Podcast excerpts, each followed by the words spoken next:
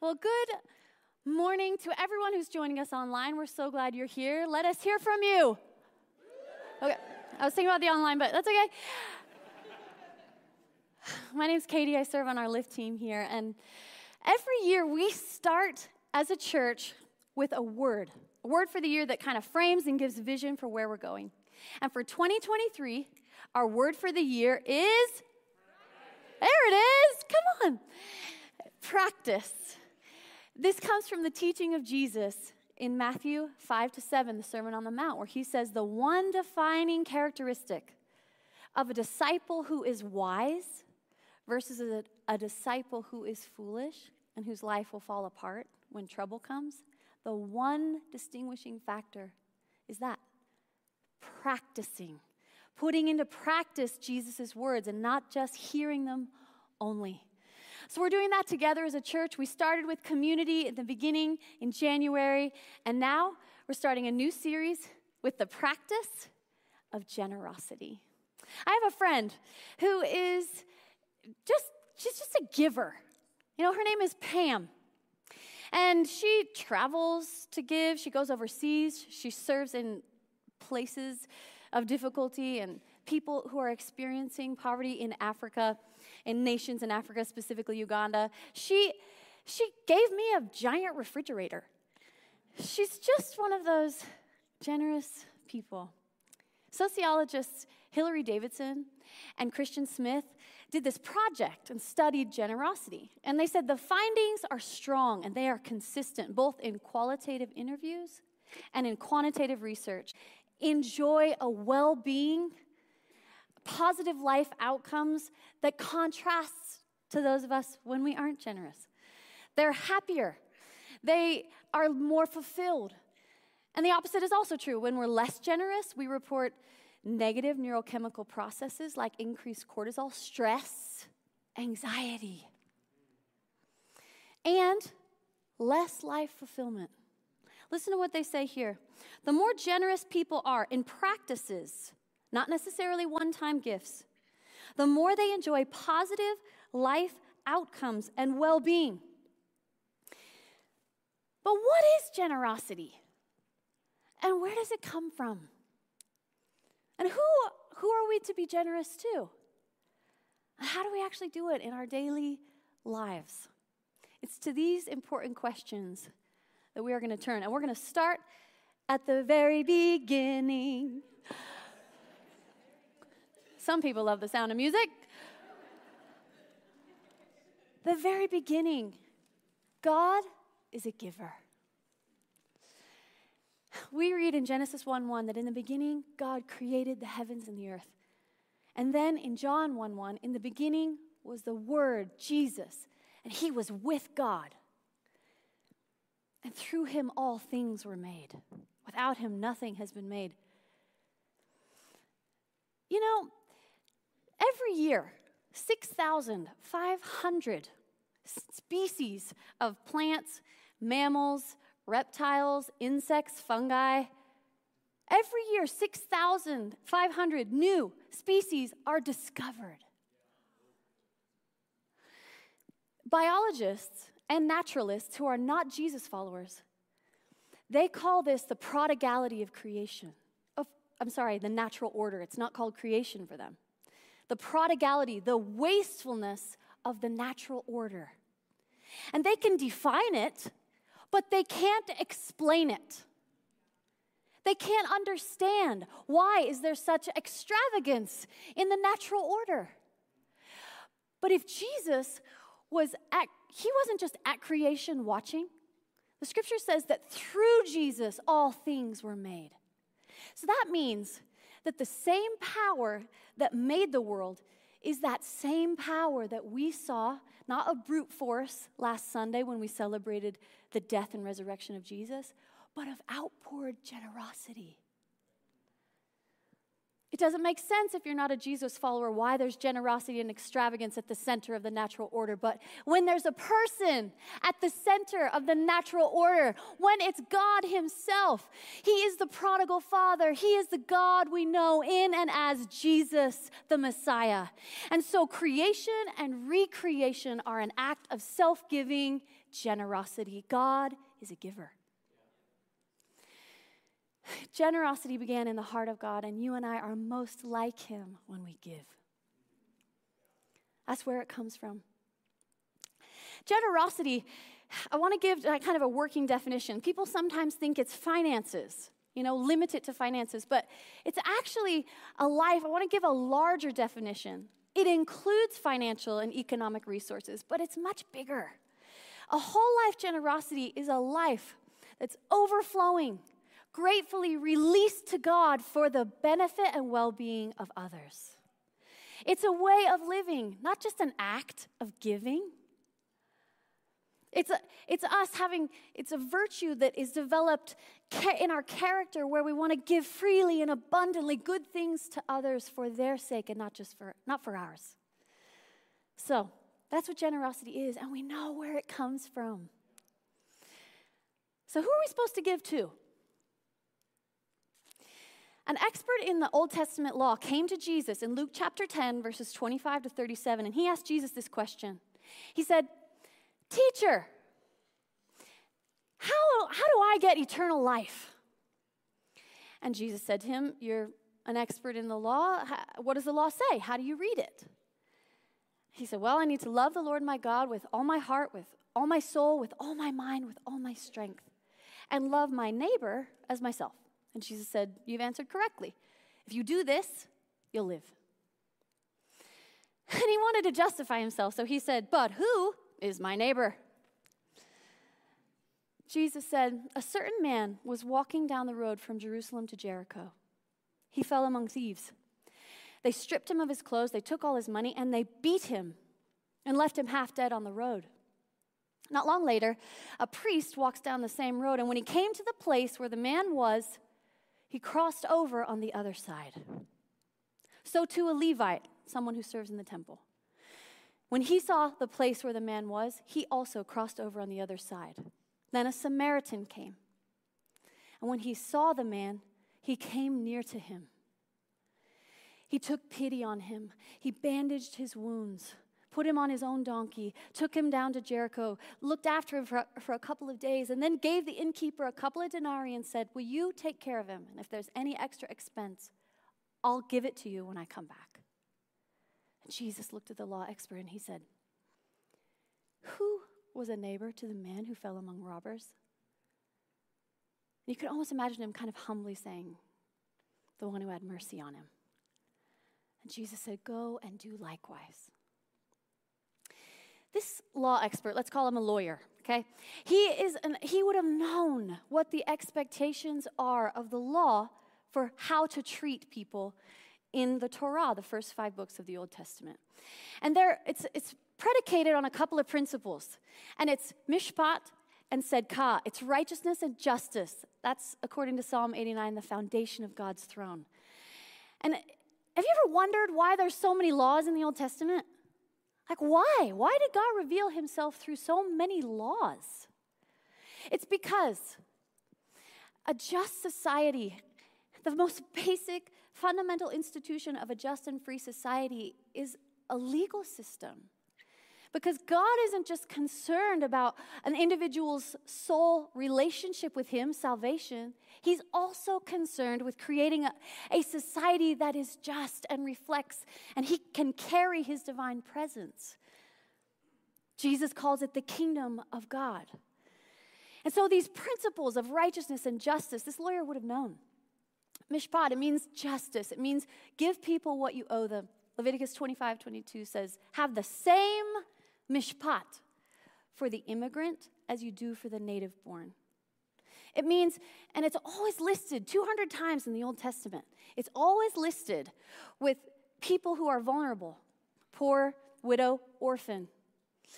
It could be extended today to the refugee. You know, someone who, a migrant worker perhaps, maybe a single parent or the elderly. And every time it's used, listen, listen to what Tim Keller says. He says, God loves and calls himself a defender of those who, with the least economic and social power. And that's who we are called to be also. This lawyer would have known that. The other principle he would have known is called is righteousness, tzedkah, in the Hebrew. that word, we hear righteousness and we think someone who kind of lives a clean life. It's more than that. The word actually can't be translated exactly because it combines two concepts that in English are separate it's charity and justice. When, if I was to give you $100, yes, you would either be entitled to it or not. If you are entitled to it, it's justice, right? If you're not entitled to it, I'm really generous and it's charity. But they're not the same in English. But in tzedkah, this principle, this law, in the people of Israel, they're the same.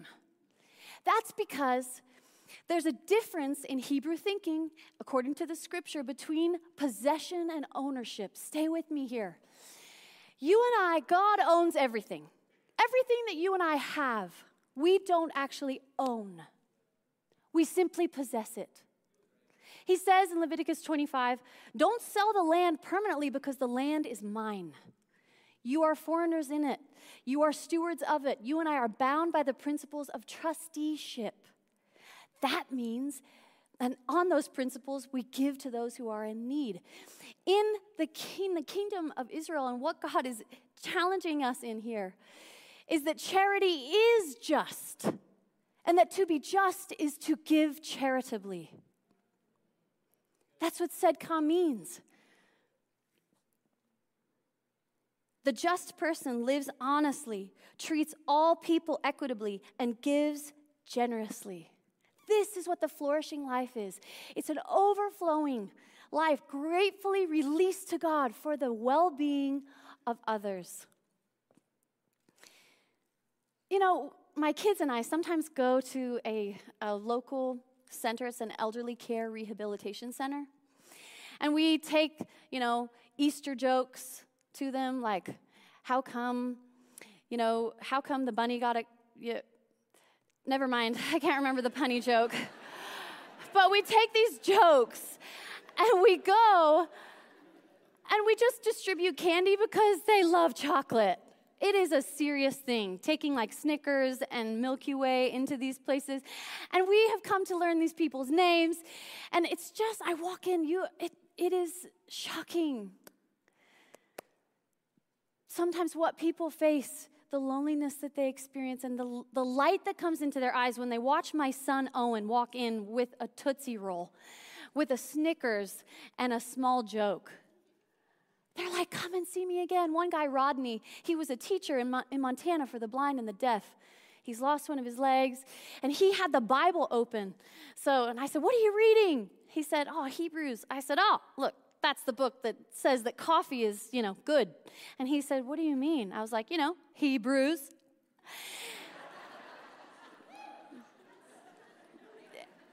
and he he laughed so hard. and Rodney, he was like, When are you guys coming back? It's a small thing. It took us 40 minutes. But it was a light in these people's lives. You and I are called to be generous, to and prioritize people who are vulnerable. That is what these principles are teaching us. This lawyer would have known this. This law expert would have known. We've got to be generous to people who are vulnerable. And this carried over into the early church. In Acts chapter 4, we read that there were no needy persons among them. That's straight from Deuteronomy 15. They gave to their own and to people without. The emperor, Julian, hated Christians, but said this Nothing has contributed to the progress of the superstition of the Christians as their charity to strangers. The impious Galileans provide not only for their own poor, but for ours as well. We're talking about who to give to. They provided for their own poor and for those outside. Listen to what pastor and author Gordon MacDonald says. He says, In a heartless world, the generosity of the first Christian church was such a stunning contrast that people everywhere took notice. It is fair to speculate that Christian generosity and service did more to win people to the gospel of Christ than all the preaching that was done. This expert in the law would have known who do I give to? Who's my neighbor? A society, a community that's built on mishpat and tzedakah, righteousness and justice, means that we give all people what they're due. If it's honor, if it's respect, then give them respect. We, and we provide for those who are vulnerable in our society, our community. And we give to those within and those outside.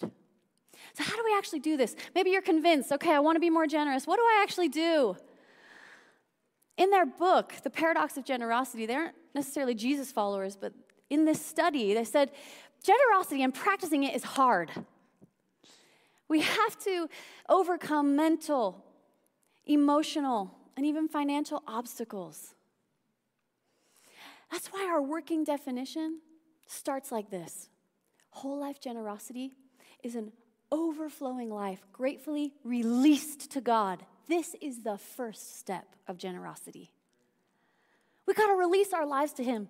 Henri Nouwen is a Dutch priest, and he is, is an author, He's a professor, and he tells the story of being in South Africa. And he watches this trapeze group called the Flying Rodleighs. And everyone is fascinated by the aerobatic, the acrobatics of the first artist. And they miss the reality that the only reason this is possible is because this person knows that he or she is going to be caught. The star of the show is the least visible, the catcher.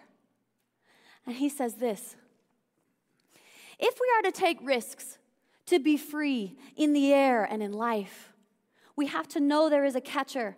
We have to know that when we come down from it all, we will be caught. We're going to be safe. The great hero is the least visible. We got to trust the catcher. What about you? What about your faith? Faith in Jesus isn't just ascribing to some beliefs. I believe that Jesus died on the cross for me. It's this anchored reality that no matter what happens, I'm going to be caught. I'm going to be safe. The world did its worst to Jesus, and the Father caught him. So, if we can trust and release our lives in confidence to God, this is how we give. Let's talk about some practical things. About our daily lives, generosity in our daily activities. You know when you call American Airlines? And congratulations if you reach a human being. But sometimes you reach someone and they're a little bit irritable, you know, or you're trying to pay a bill and someone's a little bit, hey, I'd like to talk to your manager. I'm the customer here. What if we were generous? Hey, I bet it's actually really challenging talking to people like me all day long. Thanks for your help. Generous. What about in the supermarket? What about the shopping cart? Can we just talk about the shopping cart for a minute? So, we get done with our groceries and we take the shopping cart, but it's about six car spaces away to put it back to where it goes. And then there's a little curb here, so we kind of push it over here and we sort of make sure that no one's looking. And we just put it on the side. We give everyone what we owe them? If it's respect, respect. If it's honor, then honor. And the scripture says in the message translation that if it, the cart goes in where the place where the cart goes, we put the cart there too. Can Mill City Church be people who always put the cart back? because nobody needs a dent in their car from a cart that's rolling rogue because we couldn't put it back. What about when someone holds up this sign?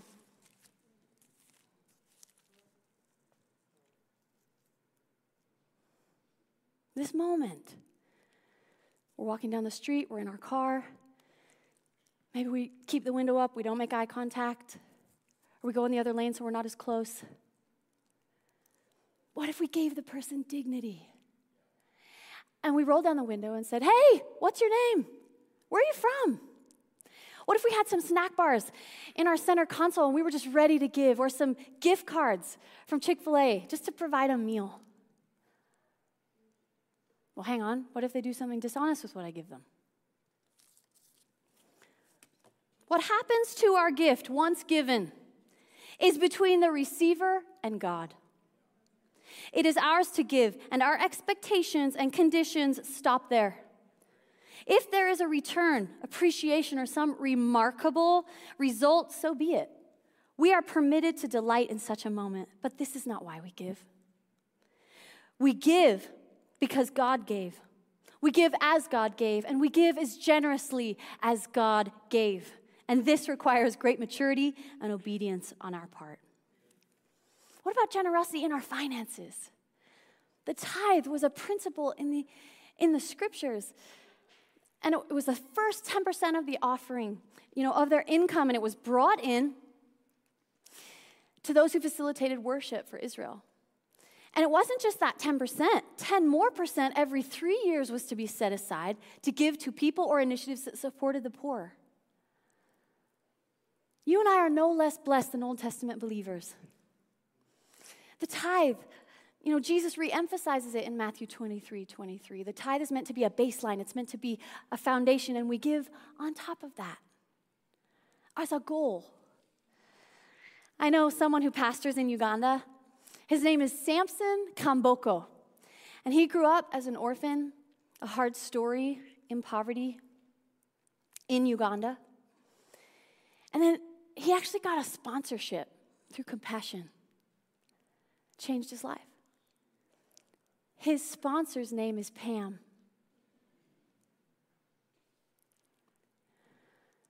They just completed a building initiative, and people would bring their bricks. He, he pastors this church, it's incredible. People would bring a brick each week if they didn't have money so that they could contribute. And I said, Samson, what's it like to ask people to be generous in a society where people are, are poor? So many of your people don't have a lot. He said, he smiled and he said, generosity is a principle.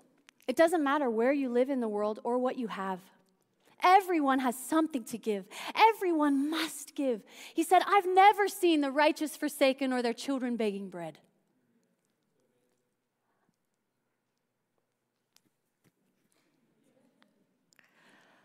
We've just begun a building initiative. You know, as a church, we give, we give to Homeward Alliance. It's an organization in our city that prevents people from going into homelessness. We give to Lincoln Middle School and have for over a decade, helping families in desti- like who are destitute.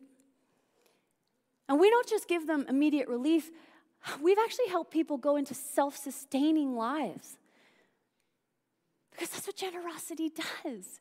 That's why it's so important that each one of us considers our giving in this initiative that Aaron was sharing about. Because our church, we actually need a physical and a spiritual stake in this region. You know why? Because, because the church, our church needs to go on past my life. The generosity of Jesus needs to shine in our region, not just in my generation, but in the next one. We got to be generous in our finances. What about generous in who we embrace? This story, Jesus is saying to this law expert, you know, he wasn't just saying to him, you need to be nice to people and be generous. That's true, but there was something deeper going on. Samaritans were syncretists, they mixed the faith of Yahweh with idols. We can do the same thing today. But they were looked down upon in that time. Jews looked down on them. They were despised, they were rejected, they were unclean. And so, by making the Samaritan the hero of the story, Jesus wasn't just getting at his stinginess, lack of generosity, he was getting at his racism.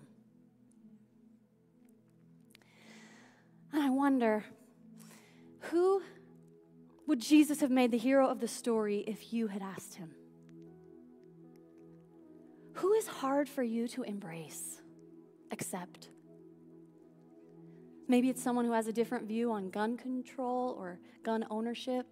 Could be somebody who has a varying view on gender identity. What if it's a, a coworker? It could be someone who plants a political sign in their yard, or maybe someone whose skin is a different color.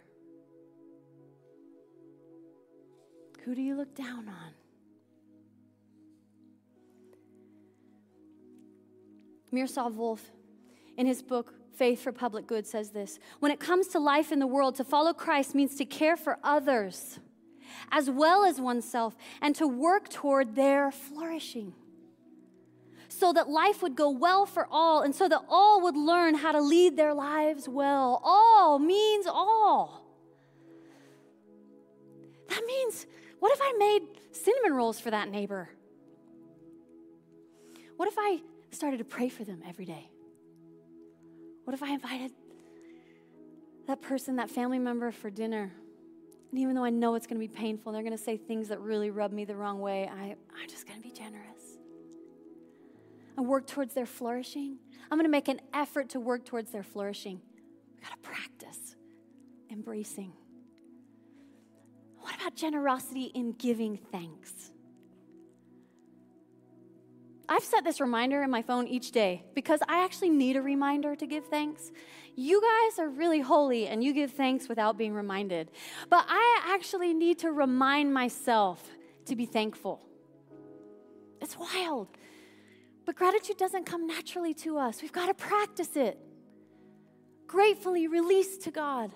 I tell you what, in those moments when I pause and I thank God, for my children and it's chaotic, or for my husband and it's also chaotic. I, it's like the Holy Spirit. He hovers like he did at creation over my chaos and he brings order. Giving thanks. Faith receives God's gifts as gifts, but it's gratitude that receives them well. Would you stand with me?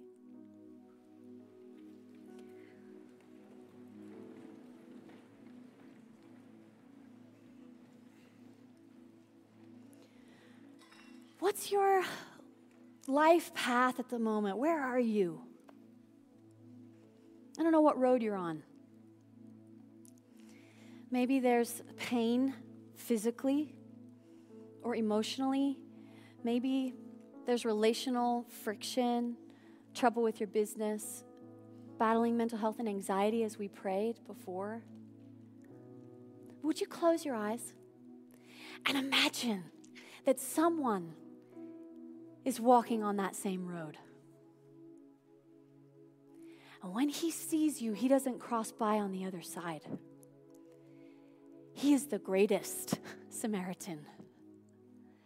He sees to your wounds, and by his wounds, he has healed you. He doesn't just risk his life to come after you, he gave his life to come after you. And someone that good, someone that wonderful, someone that loving and generous is worth giving our worship and giving our gratitude and giving our lives to. And so, wherever you are, would you say yes to Jesus this morning?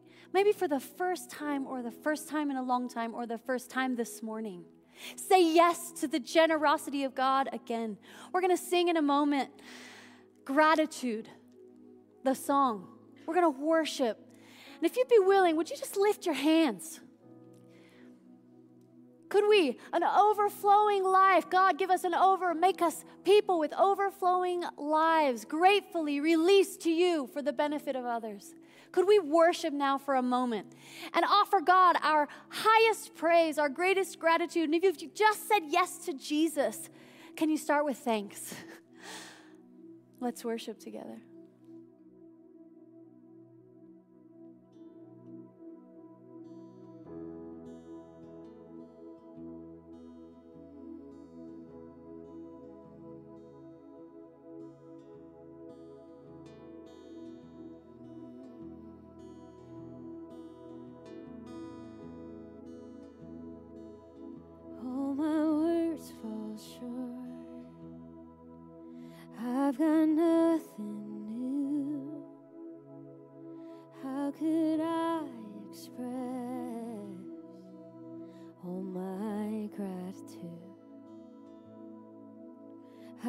Sing these songs as I often do.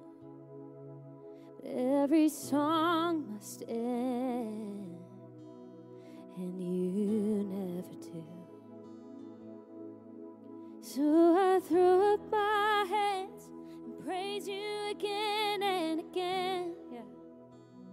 Cause all that I have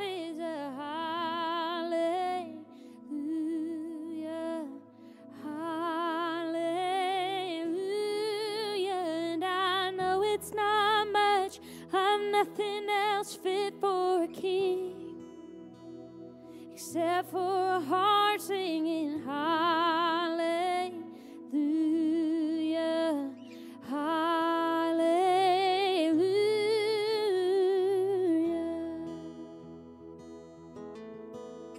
I've got one response.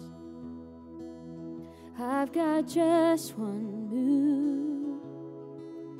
with my arms stretched wide I will worship you. So I throw up my hands, I praise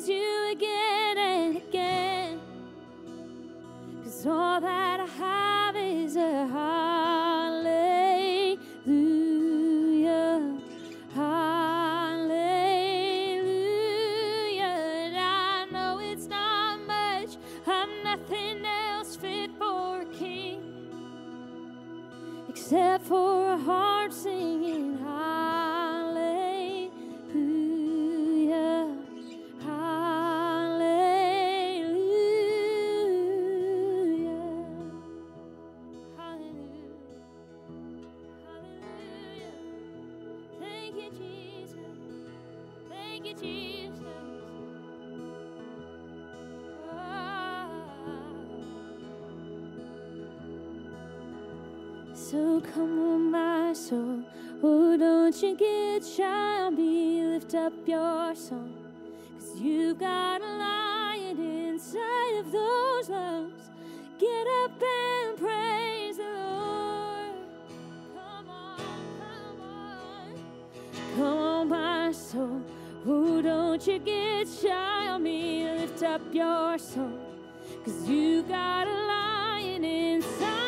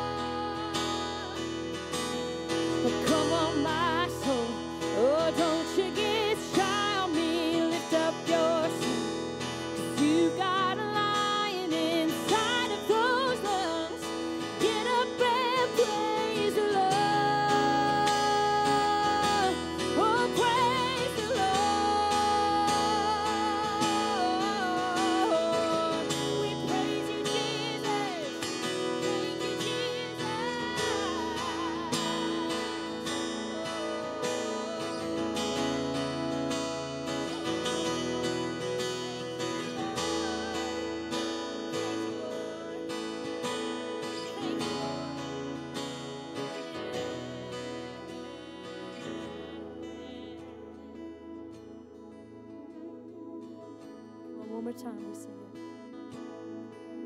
So I throw up my hands, praise you again and again. Cause all that I have